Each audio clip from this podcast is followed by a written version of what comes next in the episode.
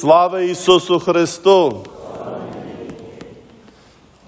Дорогі в Христі нині, Ісус кличе апостолів своїх до себе. Часом люди моляться до Бога, коли є що зле, як тривога, то до Бога.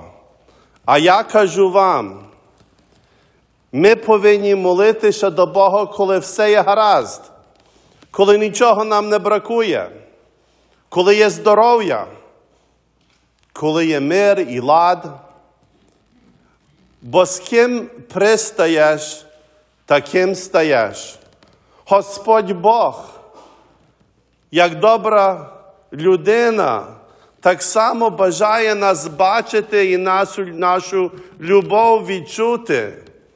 І чим більше ми будемо з ним, ми будемо відчувати Його ласку. Ласка по єврей, по гречки означає харіс, дар, дар від Бога. Надприродна ласка дає нам силу виконати це, що ми своїми силами не можемо виконати. Подумайте, якби ви почали віднині, і може ви вже робите. Пішли до молитви нині з радістю, Боже. Усе гаразд, усе добре. Навчи мене Твою мудрість.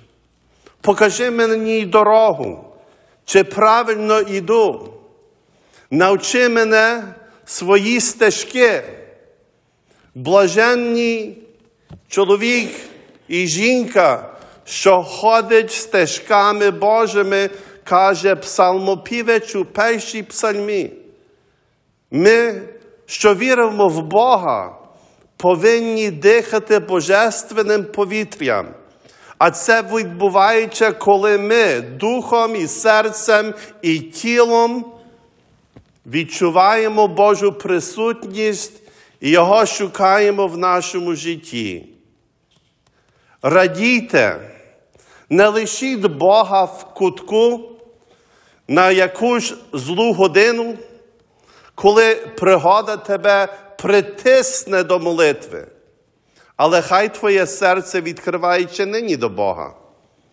Як то приємно сказати, бо люди люблять хвалитися, я знаю таку людину, таку поважну, таку науку.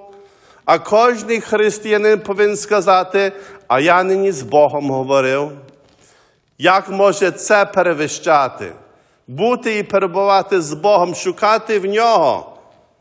Це, що Він казав, хочете мудрости? Просіть і дасть вам, шукайте і знайдете, стукайте і відчиниться вам. Бо кожен, хто просить, одержує. То нині, дорогі в Христі, хай ваша молитва буде ласкава, хай ваша молитва буде радісна, хай ваша молитва нині злучиться з Богом в якому ми маємо нашу теперішність і майбутність.